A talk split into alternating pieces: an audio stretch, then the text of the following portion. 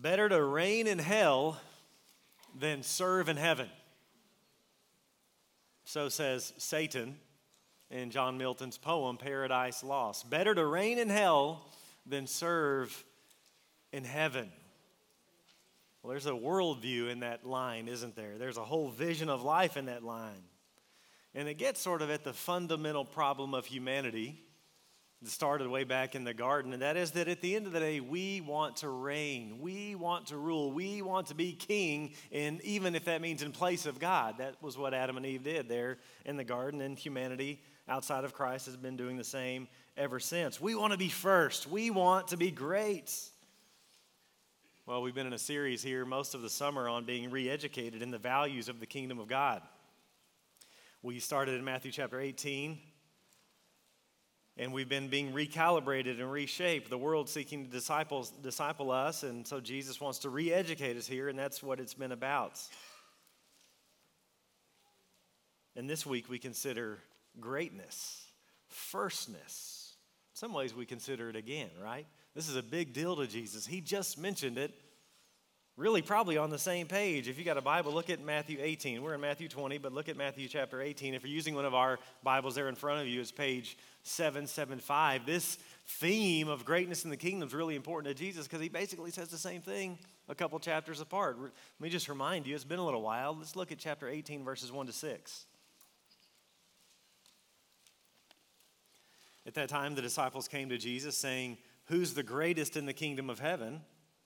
They're wanting greatness and calling to them a child. He put them in the midst of them and said, Truly, I say to you, unless you turn and become like children, You'll never enter the kingdom of heaven. Whoever humbles himself like this child is the greatest in the kingdom of heaven. Whoever receives one such child in my name receives me, but whoever causes one of these little ones to that believe in me to sin, it'd be better for him to have a great millstone fastened around his neck and to be drowned in the depth of the sea. Really strong words. He's saying you want to be great, you need to become like a child. And I think what he's getting at is the idea of their social status. You need to drop your selfish ambition and become like a child. So there he's teaching it, but the disciples are having a hard time. Tough time comprehending Jesus in the Jesus way. They needed re education just like we need re education. In fact, probably they're on the same page of your Bible. Right after Jesus just elevates children, look at their response to a child in chapter 19, verse 13. Then children were brought to him that he might lay his hands on them and pray, and the disciples rebuked the people. They're still confused about this Jesus. They're still confused on the kind of kingdom that he's bringing. So let's be re educated once again in what it means to be great. Main point is that true greatness, kingdom greatness, consists not in lording over others, but coming under others in self giving love. So let's consider two contrary visions worldly greatness and kingdom greatness. First, worldly greatness. Look again at Matthew chapter 20, verse 20. Then the mother of the sons of Zebedee came up to him with her sons, and kneeling down before him, she asked him for something. And he said to her, What do you want? And she said to him, Say that these two sons of mine are to sit, one at your right and one at your left in your kingdom. Now, you got to love proud mamas. Probably at the urging of her sons, we see that they're right there with her. She asked that they be number one and number two beside Jesus. They want the glory. They want to be first. They want to rule right beside King Jesus. Remember what he had promised them there in chapter 19, verse 28? Out on the heels of this, Jesus said, Truly I say to you, in the new world, when the Son of Man will sit on his glorious throne, you who have followed me will also sit on 12 thrones, judging the 12 tribes of Israel. So Jesus is going to share his rule. And so mama and these two sons are like, I want to be number one. I want to be number two. I want to be vice president. I want to be secretary of state. These brothers, these sons of Zebedee, were filled with zeal just a little bit misinformed. In fact, Mark's gospel tells us these brothers were also called the sons of thunder. Sons of thunder. Why? Well, we don't really know. We just have a few glimpses. One time in uh, Luke, the Samaritans rejected Jesus. Remember this story? So they reject Jesus, and these sons of Zebedee, these sons of thunder, are like, Jesus, do you want us to call down fire from heaven and consume them? I mean, who asked that? well, the sons of thunder do. That's who. And their mama's rowdy too. She's bold, presumptuous even. She tells Jesus what to do say to my sons. And you just got to wonder are they not listening? I mean, look at what we've seen. Look at chapter 19, verse 30. Many who are first will be last, and the last first. Look at chapter 20, verse 16. In case we didn't get it, sandwiches is teaching here. So the last will be first, and the first last. And then what, right before our verses, what did Jesus just say in chapter 20, verse 18? See, we're going up to Jerusalem, and the Son of Man will be delivered over to the chief priests and the scribes, and they will condemn him to death and deliver him over to the Gentiles to be mocked and flogged and crucified, and he'll be raised on the third day. Right after this prediction of crucifixion and suffering, Mama asks for worldly glory. They, they just don't get it. They only hear what they want to hear, in one ear, out the other. Even though he just speaks of suffering, they can only dream of glory. Jesus just spoke of his coming crucifixion, and they're like, hey, what's in it for me? That's all good, but how can I get some worldly glory? Selfish ambition has skewed their vision. It's like they're going around with the wrong prescription of glasses. They can't see things clearly. It'd be like, you know, you come up to someone and you tell them about you just lost a loved one. And they're like, yeah, well, bummer. Hey, can you take my clothes to the cleaner? You come up to someone and tell them, I just was diagnosed with cancer. Oh, man, sorry. Do you mind washing my car for me? They just don't understand what's going on. They're not listening. With friends like these, who needs enemies? As Luther said, the flesh ever seeks to be glorified before it is crucified. They want a crown without the cross. Remember, Peter learned this lesson, or at least he should have learned this lesson. Go flip back a few pages to Matthew chapter 16. He wanted a kingdom without a cross. Jesus responds with clarity and sharpness. Look at chapter 16, verse 21. From that time, Jesus began to show his disciples that he must go to Jerusalem and suffer many things from the elders and the chief priests and the scribes and be killed and on the third day be raised. Well, Peter heard that time, but what does he say in verse 22? He took him aside, began to rebuke him, saying, Far be it from you, Lord. This shall never happen to you. Jesus turned and said to Peter, Get, Peter, get behind me, Satan. You're a hindrance to me. For you are not setting your mind on the things of God, but on the things of man. See, Peter didn't realize the path to the kingdom involved the cross. So, Peter and the disciples and this proud, rowdy mama, they don't realize the nature of the kingdom of Christ. It's an upside down kingdom. It's not what they expected, it's not like they think. They think King Jesus is going to go in and march to Jerusalem. That's where they're headed and just annihilate the Romans, call down the angels to destroy Rome and install the disciples right then and there to judge unfaithful Israel. But Jesus has taught again and again his kingdom's different. It's not like that. In fact, flip a couple pages back to chapter 13 as he teaches us this section on the parables about the kingdom. He's describing the nature of it. It doesn't come in all at once, and it's not characterized by violence and militarism. Look at chapter 13, verse 19. Notice what he says about it. When anyone hears the word of the kingdom, and then he gives the parable. This kingdom spreads by the word, not by the sword, but by the word. Look at chapter 13, verse 31.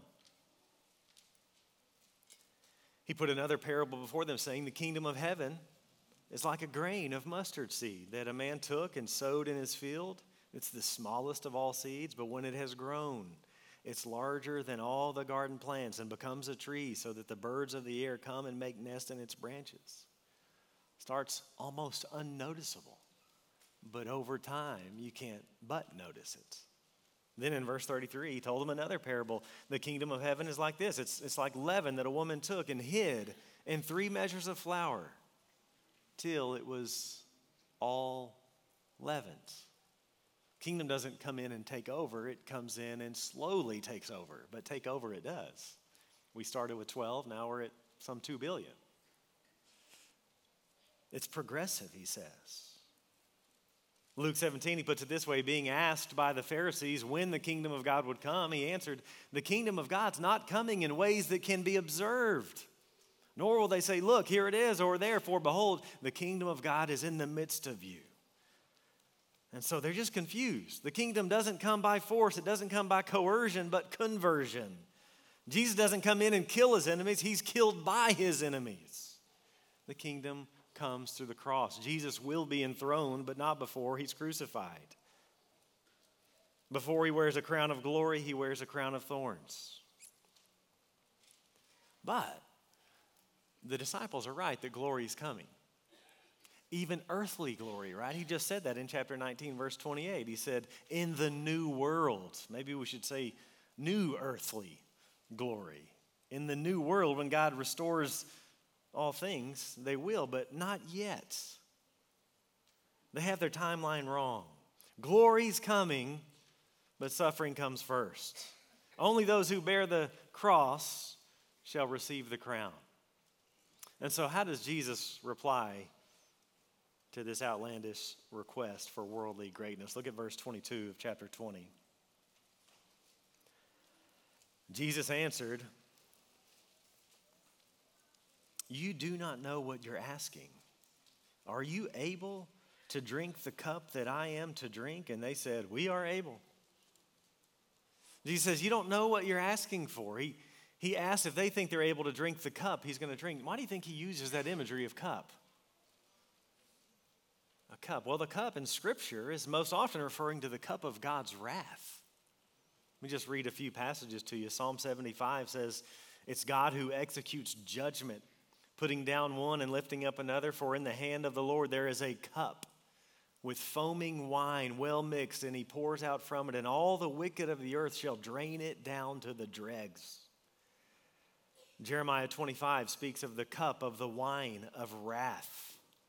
He says, if they refuse to accept the cup from your hand to drink, then you shall say to them, Thus says the Lord of hosts, you must drink. For behold, I begin to work disaster at the city that is called by my name. And shall you go unpunished? You shall not go unpunished, for I'm summoning a sword against all the inhabitants of the earth, declares the Lord of hosts. Prophet Isaiah chapter 51 says, Wake yourself, wake yourself, stand up, O Jerusalem, you who have drunk from the hand of the Lord the cup of his wrath who've drunk to the dregs the bowl, the cup of staggering. So these disciples are filled with worldly ambition. They don't realize where Jesus is headed. So they don't know what they're asking. James chapter 4 puts it this way You ask and do not receive because you ask wrongly to spend it on your passions. Look at verse 23. He said to them, You will drink my cup, but to sit at my right hand and at my left is not mine to grant but it is for those for whom it has been prepared by my Father. Jesus says, You will, in fact, drink my cup. They will experience persecution, suffering. He's already said that in Matthew 10. 10. And James, he's talking here to James and John. James was martyred by King Herod in AD 44. The book of Acts records it. John would be exiled to Patmos. They will drink the cup, but to grant you to sit at my right and my left, it's for those prepared by my Father. What they don't know is that, in fact, there would be one on his right side, and there would be one on his left side when the king entered glory. It's just not what they expected. Matthew chapter 27, verse 38. Then two robbers were crucified with him, one on the right and one on the left. They don't know what they're asking for. Good verse 24. And when the ten heard it, they were indignant at the two brothers. Now, they're not being virtuous here, they're being jealous. They're just mad they didn't get to call dibs first. They too want worldly greatness. By the way, if Christianity were just totally made up, you don't include this kind of shortcomings among your leaders. That's worldly greatness. Second, then, let's consider kingdom greatness. Look at chapter 20, verse 25. But Jesus called them to him and said, You know that the rulers of the Gentiles lord it over them, and their great ones exercise authority over them. So Jesus asked his disciples and he asked us to consider the pagan leaders. The Gentiles, they lord it over their people. They flaunt their authority. They are domineering. They bear down on those below them. They boss people around. They're self centered, in other words. They really only care about people for their own benefit. They don't care about others. Other people are only there to get me what I want or get me where I want to be.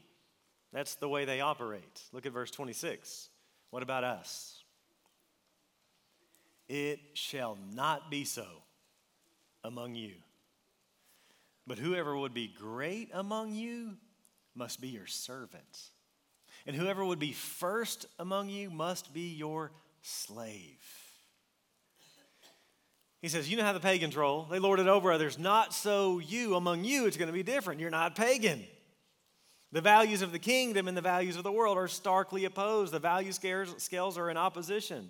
Pagan kingdoms, unbelieving kingdoms, unbelieving leaders, they're characterized by a self serving rule, but God's people are servant leaders, as Jesus taught elsewhere in the economy of the kingdom of Christ. It's better to give than to receive.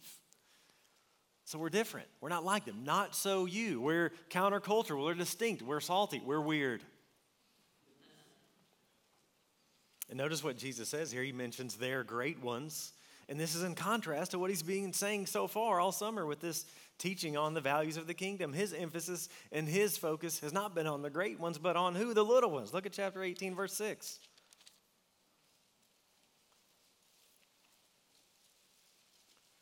Jesus says, Whoever causes one of these little ones who believe in me to sin. I think there he's talking specifically about children, but then he expands it to mean anyone down and out, anyone low on the totem pole. Look at verse 10. See that you do not despise one of these little ones. Look at verse 14. It's not the will of my Father who's in heaven that one of these little ones should perish. Jesus isn't about the great ones, but the little ones. And Jesus says, listen, if you want to be great, how do you get there? Well, you become a servant. The word here is actually the same word for deacon, diakonos. Literally, it just means table waiter. Your posture toward others is not how can I use them for my benefit, but how can I put my benefit aside that I might be a benefit to them? How can I lay my agenda and my preference and my rights aside to come alongside and edify and encourage and help others? Really, we're just talking about biblical love, aren't we? The giving of self for the benefit of others. In the New Testament, love and serve are really, really similar. But not just as servants Jesus says, You want to be first, you need to become a slave. Obviously, stronger than a servant. Servants willingly serve others, slaves are owned by others. Again, in other words, it's not about us. We don't focus on our rights and our privileges. We put them aside, we give them up. And again, this only makes sense in the kingdom of Christ. Doesn't make sense in the world because we live in a me first world. And Jesus' kingdom is another first kingdom. Flip over with me to the book of Galatians, chapter 5. Galatians is all about the fact that we're justified by faith alone. We're free now, we're free from the law. And in chapter 5, he's beginning to teach on more practical matters and how we're to live in light of justification by faith alone.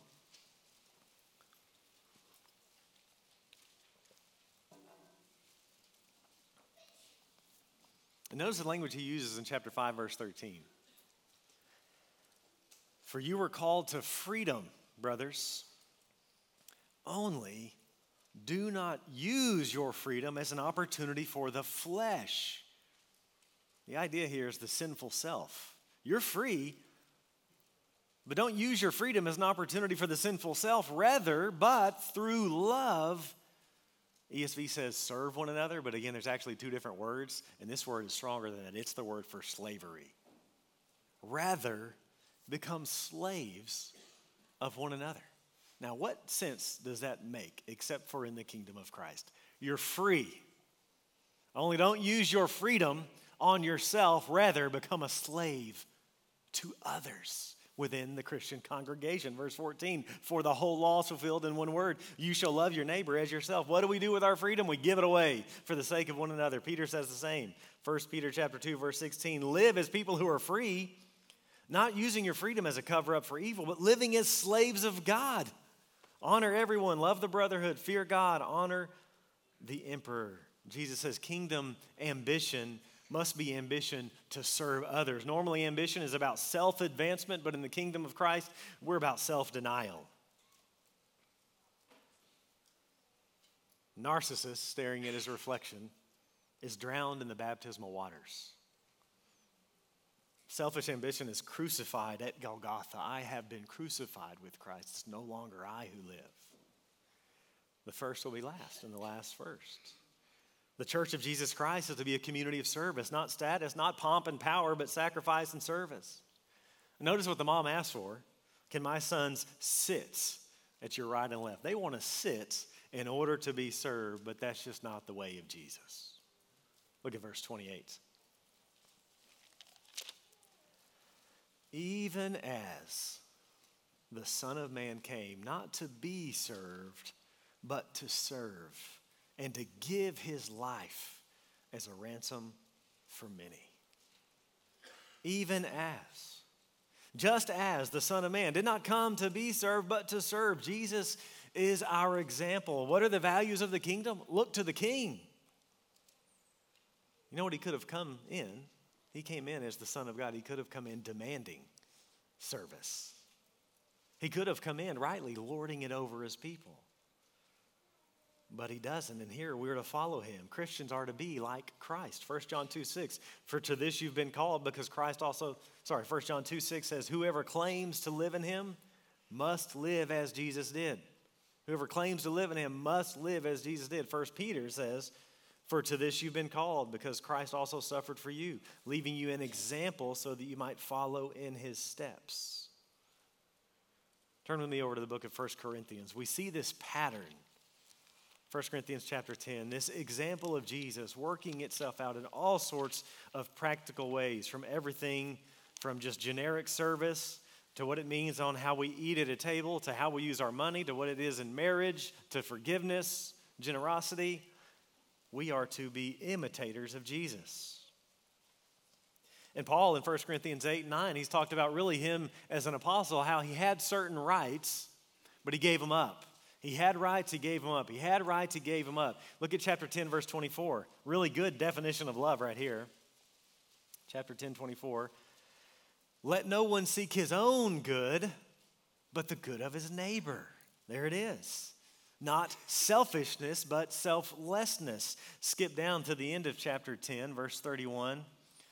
So, whether you eat or drink or whatever you do, do all to the glory of God. Give no offense to Jews or to Greeks or to this third category, the church of God, the third race. Verse 33 Just as I try to please everyone in everything I do, not seeking my own advantage but that of many that they may be saved. Notice that pattern we see in the Apostle Paul here. He's not after himself, he's not after his own rights, he's not after his own advantage, but he's after the uh, advantage of others. In this case, that they may be saved. And there's a really bad chapter break because then he summarizes it in chapter 11, verse 1 Be imitators of me as I am of Christ. We're to be like Christ. And specifically in this way service self giving love, even as the Son of Man came, not to be served, but to serve and to give his life. And so, how can we grow in becoming servants? Here's the reality because of the fall, every one of us is consumed with ourself. The DNA of sin is self centeredness. And so, all of us have to fight self centeredness until the day we die, or the Lord brings resurrection. So, how can we grow? In becoming servants? How can we grow in becoming slaves, even, to use Jesus' language? Well, we do what Jesus says. We look to him, even as the Son of Man came, not to be served, but to serve. So we look to him. Look to Jesus. And his love and his model and his teaching is an example. It shapes us and it forms us. You remember John 13? John 13, in the, in the Gospel of John, Jesus, kind of like where we're at in Matthew, he's heading to Jerusalem. And John 13 is this time where he has kind of the last, it's the Last Supper, it's the last time uh, in the upper room, it's the last time with his disciples.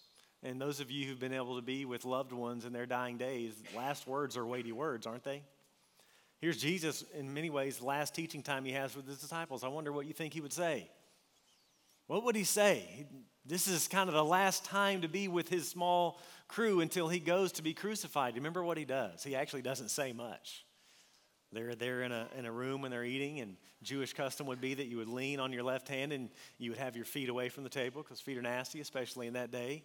And you would eat with your right hand. And normally there would be a domestic slave in most homes who would come and wash feet, either at the beginning or later. For whatever reason, at this time, it wasn't there. So what does Jesus do?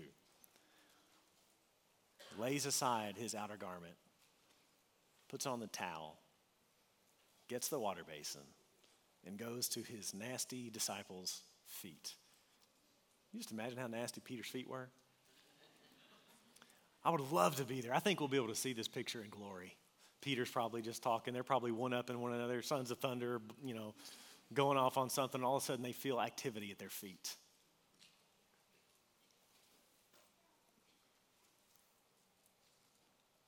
And it's the Lord of glory performing the duties of a domestic servant. Disciples, what is it that I want to leave in your minds? The activities of a slave. Can you imagine how impactful that was? And what does he say right after that in John 13? He said, It says, When he had washed their feet and put on his outer garment and resumed his place, he said to them, Do you understand what I've done to you? You call me teacher and Lord, and you're right, for so I am. If I then, your Lord and teacher, have washed your feet, you also ought to wash one another's feet. For I've given you an example that you also should do just as I have done to you. Now, I don't think we need to be doing literal foot washing in our day and age. We have socks and shoes. But what's the picture? It's the picture of laying aside our rights and privileges and giving of self for the good of others. Flip over to Philippians chapter 2.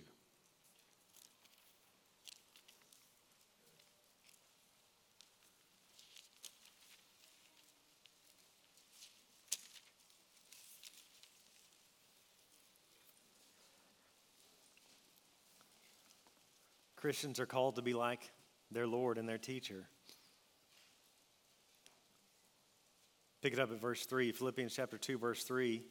Do nothing from selfish ambition or conceit, but in humility count others more significant than yourselves. Let each of you look not only to his own interest, but also to the interest of others.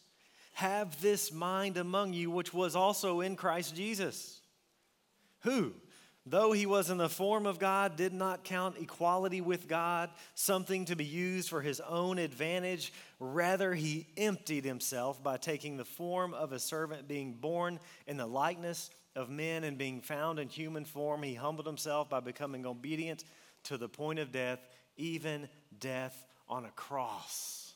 You notice the pattern? Jesus had rights, he was in the very form of God. What did he do?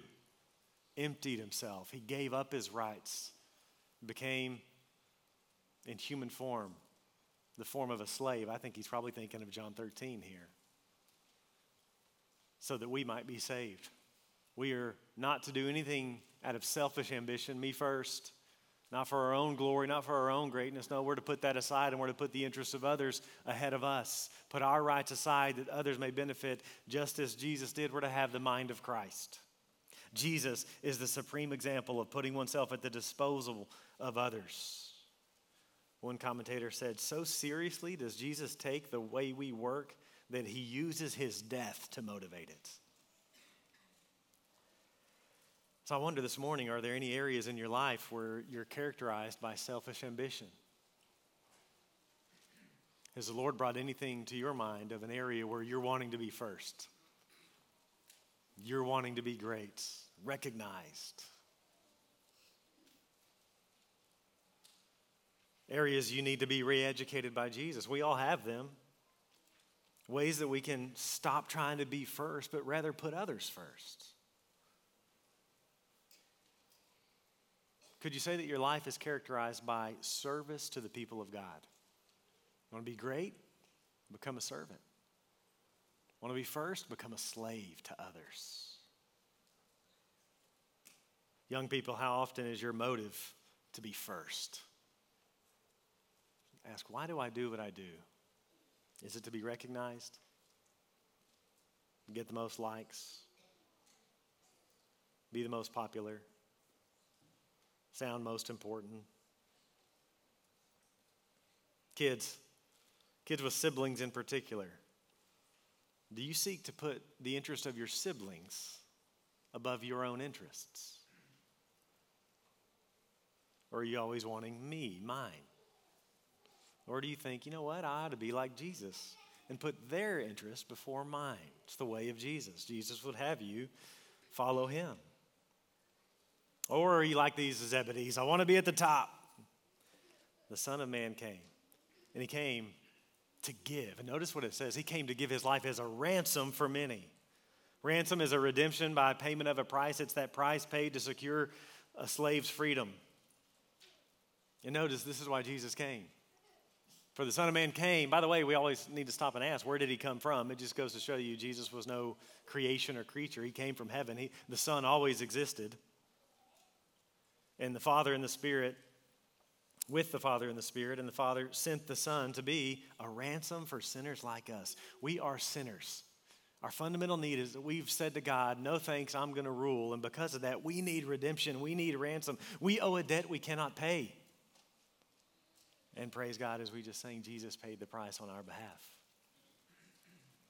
This is the good news. You can be ransomed if you trust Christ as Lord and Savior. If you got questions about coming to faith in Christ, we'd love to talk. If you've already done that, the first step is obedience and believer's baptism. Romans 3:24 we're justified declared in the right by his grace through the redemption that is in Christ Jesus, whom God put forward as a propitiation by his blood to be received by faith. We believe. We don't earn, we believe. Ephesians 1 7, in Christ we have redemption through his blood, the forgiveness of our trespasses according to the riches of his grace. This is why he came. He died as a ransom for many, in the place of many, as a substitute for many. The death of Christ was an atonement for sin. He absorbed the cup of God's wrath on our behalf. That's what that word in Romans means propitiation, a sacrifice that averts wrath. You and I deserve God's wrath, and that's why Christ died so that we wouldn't have to experience it. He experienced it for us. And now we're called to imitate him. But we can't be like him, so we will fail. And when we fail, we remind ourselves that he died as a ransom and we press on. J.C. Ryle puts it this way Happy is that man who is truly humble, strives to do good in his day, walks in the steps of Jesus, and rests all his hopes on the ransom paid for him by Christ's blood. Look at verse 29 of Matthew 20.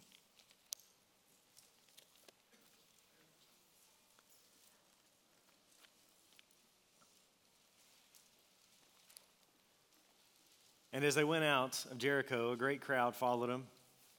And behold, there were two blind men sitting by the roadside. And when they heard that Jesus was passing by, they cried out, Lord, have mercy on us, son of David.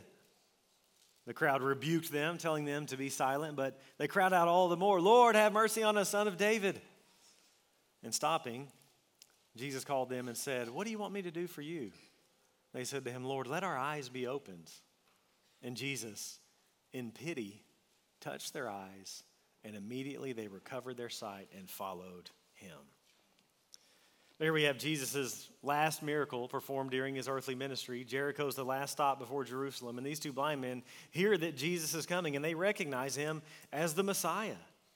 Something the Jewish leaders failed to do, right? They, they can't see, but they do see. In fact, they see better than Israel's leaders see, and they call him son of David. Somehow they knew the Bible. They knew the promises that God made to David in 2 Samuel chapter 7 that God would give David a son who would rule forever. And so they say, Son of David, King, Messiah. They knew that Jesus was the fulfillment of those promises. Jesus is the Son of David, as this very gospel starts with. And the first time they call out, they're rebuked by the crowds. They're hushed you see, this group, they may be following Jesus, but they ain't following Jesus. You remember what Jesus said about the down and out, about the little ones in chapter 18, verse 10 See that you do not despise one of these little ones. For I tell you that in heaven, their angels always see the face of my Father who's in heaven. And just like the disciples rebuked the parents of the children, here they rebuked these two blind men. They still don't get it. But the blind men, they don't care. They don't listen to the crowd. They don't fall into peer pressure. They know this is the king of Israel, and so they crowd all the louder Son of David, have mercy on us. They're like Jacob wrestling, saying, I will not let you go until you bless me. They're like that persistent widow wouldn't leave the judge alone, or that unwavering friend begging to borrow bread at midnight. And so Jesus stops and says, What do you want? And they want their sight. They want their side and they believe Jesus can do it. They have faith in Jesus. They knew who he was. They probably knew the promises of the kingdom, the promises of Isaiah 35 that when the kingdom comes, the eyes of the blind shall be open and the ears of the deaf unstopped. And so Jesus, in pity, in compassion, he touches their eyes and they're healed. Jesus is moved with compassion. That word, two, two parts calm, passion, with suffering. It's actually a, a visceral word, it's like from the gut. Jesus felt deeply for them. And he grants their sight. He's a compassionate Savior. Dear suffering saint, know that Jesus suffers with you. He's with you. He's for you. He has not and will not abandon you. He is full of mercy and compassion. Hallelujah. What a Savior. So, church, let's be about true greatness, kingdom greatness, which consists not in lording over others, but coming under others in self giving love. Let me read the passage one more time, starting in verse 25. Jesus called them to him and said, You know that the rulers of the pagans lord it over them, and their great ones exercise authority over them. It shall not be so among you. But whoever would be great among you must be your servant, and whoever would be first among you must be your slave, even as the Son of Man came, not to be served, but to serve and to give his life as a ransom for many.